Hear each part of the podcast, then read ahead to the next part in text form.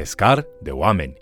Bine ați venit la studiul nostru al cele mai importante cărți din lume, Cuvântul lui Dumnezeu, adică Biblia. Astăzi vom învăța despre chemarea lui Petru de a fi pescar de oameni. La fel, și dumneavoastră sunteți invitați să vă alăturați lucrării Domnului Isus. Ascultați cu atenție lecția de astăzi și veți vedea că Domnul Isus vă cheamă și pe dumneavoastră. Vă invit să urmărim împreună acest mesaj intitulat Pescar de oameni. Astăzi vom privi la chemarea lui Petru la slujire. O chemare de a se opri din pescuit pești pentru a începe să pescuiască oameni. Luca ne spune că Domnul Isus a fost un om cu o misiune de a propovădui un mesaj pentru cei săraci spiritual. Acești oameni sunt orbi, sunt înlănțuiți, sunt cu inimile zdrobite. Când Domnul Isus își proclamă mesajul acestor oameni, el promite că vor primi vedere, că vor fi eliberați de lanțuri și vor fi vindecați. El își începe lucrarea adunând urmași care se vor dovedi folositori în continuarea lucrării sale, prin puterea Duhului Sfânt după moartea, învierea și înălțarea sa. Pentru început, să citim din Luca, în capitolul 5, versetele 1 la 11. Pe când se afla lângă lacul Genezaret și îl îmbulzea norodul ca să audă cuvântul lui Dumnezeu, Isus a văzut două corabii la marginea lacului. Pescarii ieșiseră din ele să-și spele mrejile. S-a suit într-una dintre aceste corăbii care era a lui Simon și l-a rugat să o depărteze puțin de la țărm. Apoi a șezut jos și învăța pe noroade din corabie. Când a încetat să vorbească, a zis lui Simon, depărtează-o la adânc și aruncați-vă mrejile pentru pescuire. Drept răspuns, Simon i-a zis, Învățătorule, toată noaptea ne-am trudit și n-am prins nimic, dar la cuvântul tău voi arunca mrejile.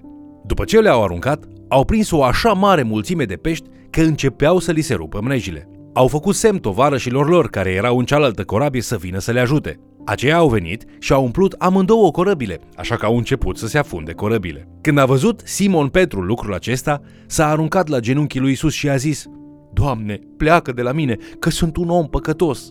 Fiindcă l-apucase spaima pe el și pe toți cei ce erau cu el, din pricina pescuirii pe care o făcuseră. Tot așa, și pe Iacov și pe Ioan, fiii lui Zebedei, tovarășii lui Simon. Atunci Isus a zis lui Simon, Nu te teme, de acum încolo vei fi pescar de oameni. Ei au scos cărăbile la mal, au lăsat totul și au mers după el. Citind Evanghelia după Luca, observați cum Domnul Isus cheamă pe oameni și îi provoacă să devină ucenici și urmași, parteneri care învață de la el în implementarea misiunii lui.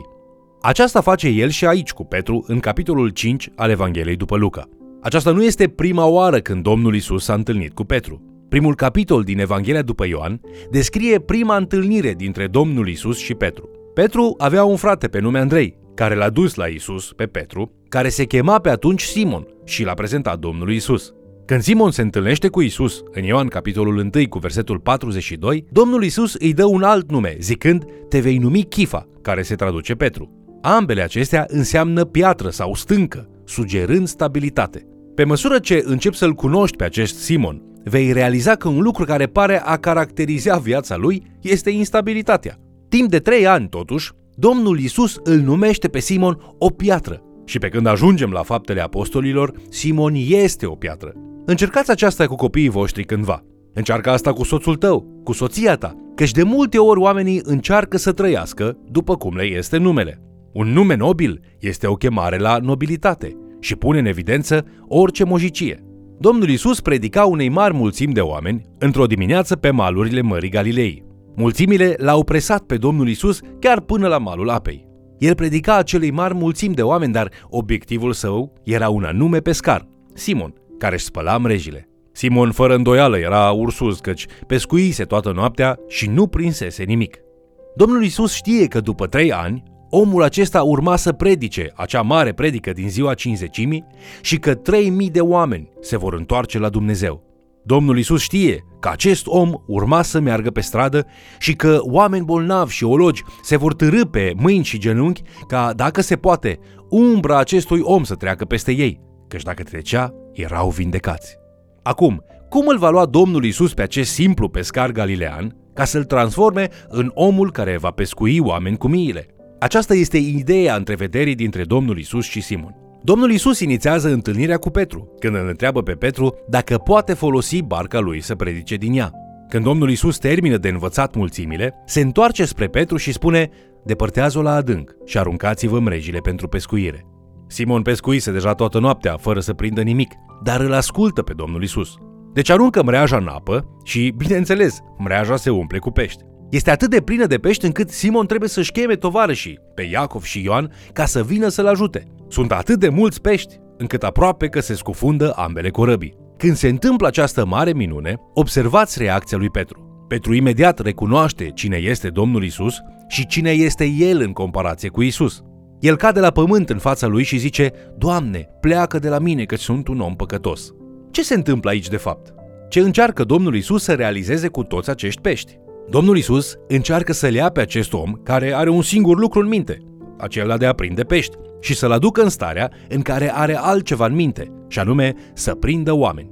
Cum a fost cu primii, așa și cu ceilalți. Această mare pescuire prin minune divină prevestește alte mari pescuiri prin puterea Duhului Sfânt, una dintre care a fost la Rusalii. În primul rând, Domnul Isus trebuie să-l învețe pe Petru patru secrete spirituale, secrete pe care trebuie să le ținem minte mereu. Nu are de-a face cu cine suntem noi, ci cu cine este Isus. Nu are de-a face cu ce putem face noi, ci cu ce poate face Isus. Nu are de-a face cu ce vrem noi să facem, ci ce vrea Isus să facă. Nu are de-a face cu ce realizăm noi, ci ce realizează Isus prin noi. Chiar și așa, problema nu este l-ai luat pe Isus în viața ta? Este El parte din viața ta? Este El parte din planurile tale? Ci problema este, ești tu parte din viața Lui?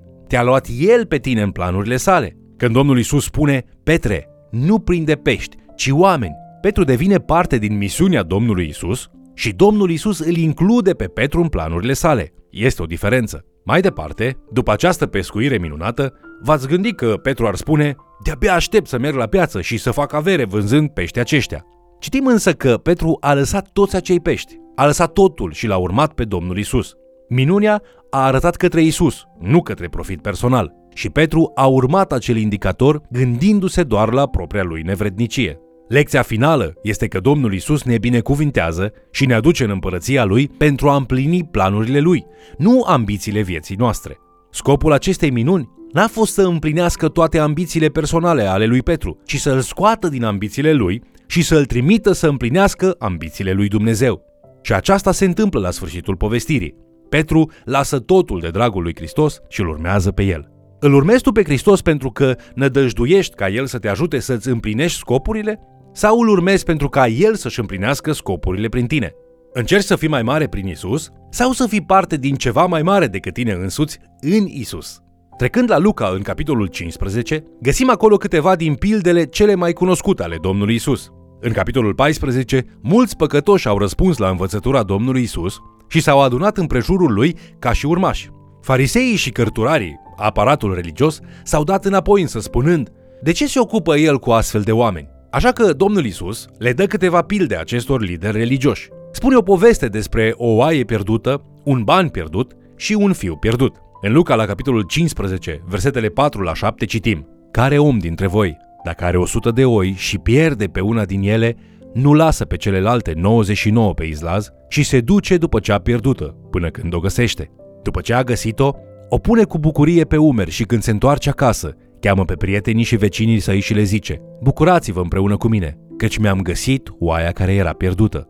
Tot așa, vă spun că va fi mai multă bucurie în cer pentru un singur păcătos care se pocăiește, decât pentru 99 de oameni neprihăniți, care n-au nevoie de pocăință. Domnul Isus le spune acelor lideri religioși, voi priviți la acești oameni din jurul meu și tot ceea ce vedeți sunt păcătoși și necurați. Dar vreau să vă spun eu ce vede Dumnezeu. Dumnezeu îi vede pe acești oameni ca și pe oi regăsite după ce au fost pierdute. Ori de câte ori o oaie pierdută este găsită, este bucurie în cer. De ce nu vă bucurați și voi când aceste oi pierdute sunt găsite? Apoi, în Luca, în capitolul 15, versetele 8 la 10, auzim despre banul pierdut. Sau care femeie, dacă are 10 lei de argint și pierde unul din ei, nu aprinde o lumină, nu mătură casa și nu caută cu băgare de seamă până când îl găsește. După ce l-a găsit, cheamă pe prietenele și vecinele ei și zice Bucurați-vă împreună cu mine, căci am găsit leul pe care îl pierdusem. Tot așa vă spun că este bucurie înaintea îngerilor lui Dumnezeu pentru un singur păcătos care se pocăiește. Domnul Isus le spune din nou liderilor religioși. Oamenii aceștia au fost pierduți, ca niște monezi prețioase, dar au fost găsiți și chiar îngerii din cer se bucură. De ce nu vă bucurați și voi? Apoi Domnul Isus mai spune o întâmplare, cea cu fiul pierdut, care de obicei este numit fiul risipitor. Este despre un om care avea doi fii, dintre care unul își ia partea de moștenire, își părăsește familia și se duce și risipește toți banii în plăceri. După ce a trăit în mizerie o vreme, își vine în fire, se pocăiește și se întoarce acasă fără a nădăjdui decât să fie primit ca și un servitor în casa tatălui său. Își pregătește chiar și un discurs, sperând să capete un pic de îndurare. Tatăl său îl vede de departe cum venea, fuge să-l îmbrățișeze cu bucurie și face un mare ospăț ca să-și primească fiul înapoi. Aceasta însă nu este ideea principală a pildei. Pilda nu era direcționată către păcătoșii pocăiți din jurul Domnului Isus, chiar dacă erau fericiți să audă despre îndurarea și bucuria tatălui. Pilda este direcționată spre a răspunde întrebării conducătorilor religioși, care îl preînchipuiau pe fratele cel mai mare din pildă, cel care a rămas stabil și credincios. Fratele mai mare încă lucra la câmp, mult după ce toți se întorseseră și se alăturaseră ospățului surpriză. Șocat să descopere zgomotul, s-a mâniat când i s-a spus vestea bună a reîntoarcerii fratelui său. Nu îi se părea drept. A venit el vreodată de la câmp și să fie întâmpinat cu un ospăț, cu vițel îngrășat? El refuză să se alăture petrecerii și să-i spună bun venit înapoi fratelui său. Atunci, tatăl celor doi vine afară la el. Să fim foarte atenți acum la ceea ce acest tată plin de dragoste și de milă îi spune atunci când el se plânge de nedreptatea acestei situații. Tatăl recunoaște serviciul fiului său mai mare și alină teama fiului mai mare, dar la urma urmelor îl cheamă pe acesta să fie părtaș inimii tatălui și îi spune, fiule, tu întotdeauna ești cu mine și tot ce am eu este al tău. Dar trebuia să ne veselim și să ne bucurăm, pentru că acest frate al tău era mort și a înviat, era pierdut și a fost găsit. Vedeți? Fariseii și cărturarii sunt fiul mai mare în această pildă. Păcătoșii sunt mântuiți. Tot cerul se bucură. Și totuși, ei sunt mânioși și nu vor să intre să ia parte la sărbătoare. Și Domnul Isus stă ca tatăl din pildă și îi roagă să vină înăuntru și să se bucure împreună cu Dumnezeu și cu astea cerească de mântuirea celor pierduți. Sunt mulți oameni în lumea aceasta care sunt orbi spiritual, legați și cu inima zdrobită. Sunt mulți oameni înlănțuiți de păcatele lor care nu sunt liberi să trăiască fără să facă rău celor din jurul lor. Domnul Isus însă adresează o invitație oamenilor ca și cum noi să devenim parteneri cu El în implementarea și punerea în practică a misiunii Lui. Domnul Isus ne spune să fim mâinile și picioarele Lui, să mergem în numele Lui și să atingem vieți zdrobite. Pentru aceasta trebuie să avem și noi inima Tatălui pentru toți copiii Lui, chiar și cei deteriorați, mânioși sau violenți. Vrei să-ți lași propria ambiție și mândrie și să crezi în Isus Hristos? Vrei să devii un canal prin care alții să fie vindecați? Domnul Isus te invită să fii parte din soluția Lui la toate nevoile lumii. Spune da astăzi!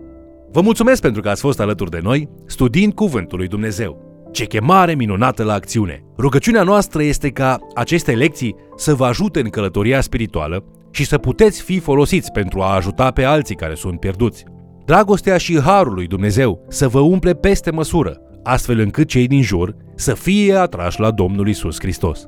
Vă invit să ne urmăriți în continuare și, de ce nu, să mai chemați cel puțin o persoană să ni se alăture.